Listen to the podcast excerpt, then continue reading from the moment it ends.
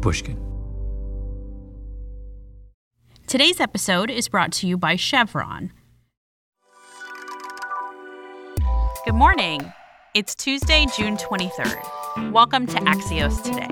I'm Niala Boodhoo. Here's our promise to you we'll make you smarter about your day if you just give us 10 minutes of your time every weekday morning.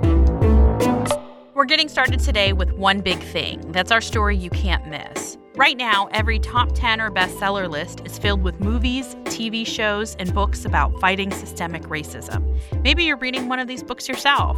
We break down why it's happening and why this matters. Also, President Trump is using the pandemic to shut out highly skilled workers from the U.S. But first, the sudden, rapid, and mass consumption of race conscious media is today's one big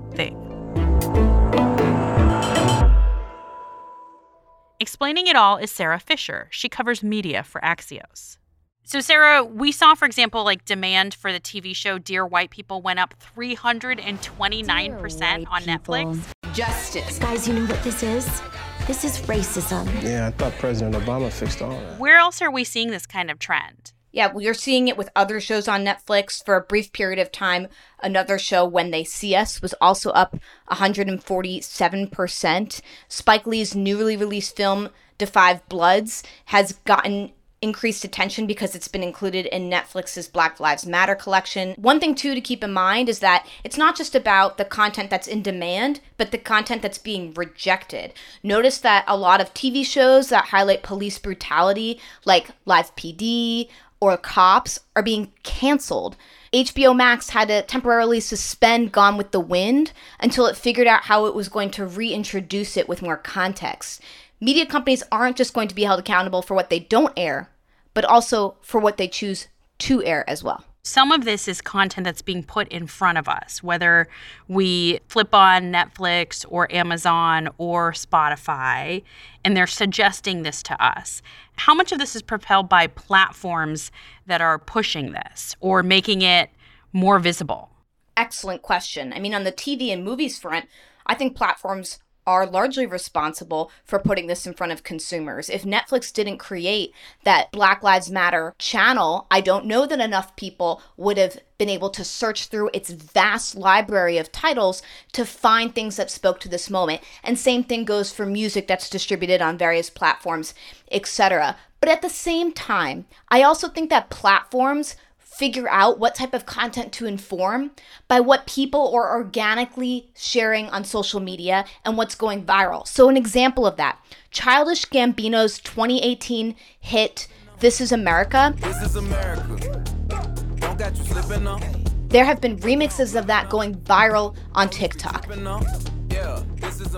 And so that might be a signal to Spotify that this is a song that we should be adding to our curated lists about the movement because it's something users really care about. So I'd say half of it is yes, platforms making editorial decisions to push things to people, but it's also people making decisions at the ground level, at the grassroots level, about what is resonating with them, what speaks to this moment for them, and that's pushing platforms to pay attention. As we see more people asking for it, does that even create a space for more representation, more diversity?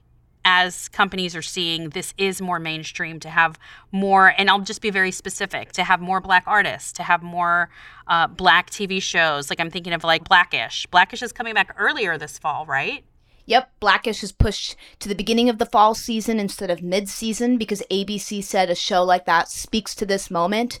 Yeah, I think there's a business case for it. I think that once networks and platforms recognize that consumers care about this stuff, they're going to feel a lot more empowered to put conversations about race, about police brutality up front in their programming because they know that people are going to want to consume it. Sara, why do you think this matters? Because I'm sure there are some people who think like this is just pop culture, this is a fleeting moment, who cares? Americans for generations are going to rely on the media we're creating today as a way to relate to what we're going through now. And that's critical because if it isn't for those pieces of contribution to our culture through music, through books, through movies, through television. There's few other ways that we're going to be able to document it for the rest of time. You know, sure, news articles can last a few weeks, maybe tops, but a good song, I mean, that could last decades.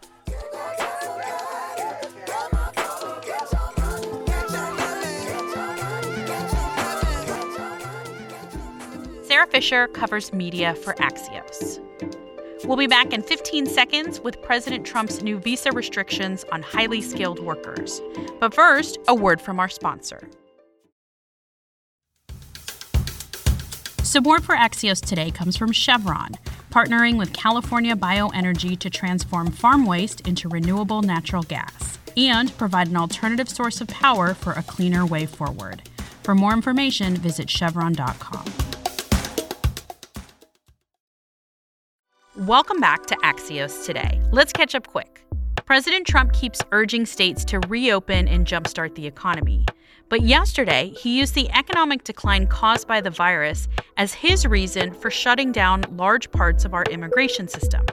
I asked Axios political reporter Stef Kight to explain more about how the president is using the coronavirus to achieve his immigration agenda. This is actually the second time that President Trump has used the coronavirus in order to introduce some temporary restrictions on what immigrants are allowed to come into the country and which ones are not allowed to come in anymore. So these current restrictions are in regards to H 1B visa holders? So the original ban did not include H 1B holders. It only applied to different kinds of immigrants who are coming on permanent visas. But this time, not only did Trump extend the original order, which impacted green card applicants, but he also added restrictions for immigrants who are coming on short term work visas, including H 1B visas, which are really relied on in the tech industry in the US. And Stef, I wanted to ask you what the tech industry's response has been to what President Trump plans to do.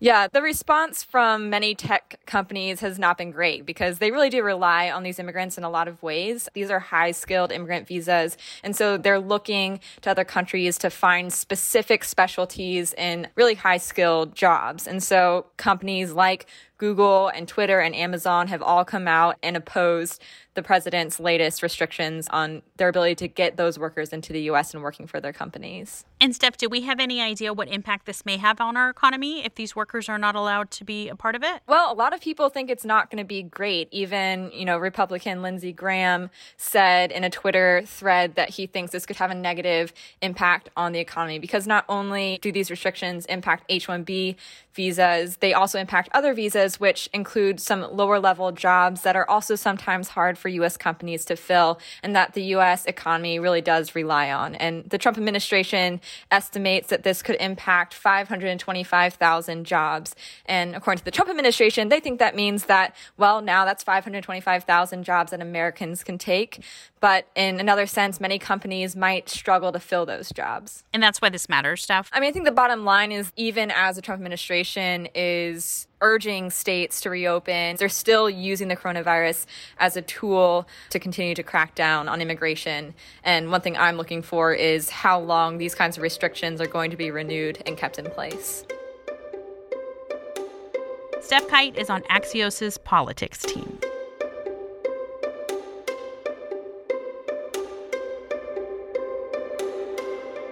Axios Insider is our sneak peek into the Axios newsroom. One of our co founders, Mike Allen, is with me. Good morning. Good morning, Niala. Great debut, rave reviews. Thank you. You know, Mike, I feel like there are many of us who are anxious about what's going to happen in the fall. And you've got some really interesting data about college campuses, which, as it turns out, may end up being a bit of a laboratory for the pandemic or how the virus might spread. This is a poll by College Reaction. talked to 854 college students, and they said, What if there's no vaccine? Are you still going to go back in person? And two thirds of students said, Yes, we are. And Niala, listen to this one. Here's the question If there are parties like those that occurred before the virus on your campus this fall, will you attend even if there is a risk of contracting the virus? And Niala, a third of students say, I'm in. Hey, Mike, have a great day. Niala, thank you and have a great breakfast. Why it matters young people are more likely to take risks and will be much more exposed when they head back to college in the fall. We'll be right back after one more word from our sponsor. Support for Axios today comes from Chevron, partnering with California Bioenergy to transform farm waste into renewable natural gas. Chevron is exploring ways to reduce methane emissions from dairy farms to help address climate change and provide an alternative source of power for a cleaner way forward. For more information, visit chevron.com.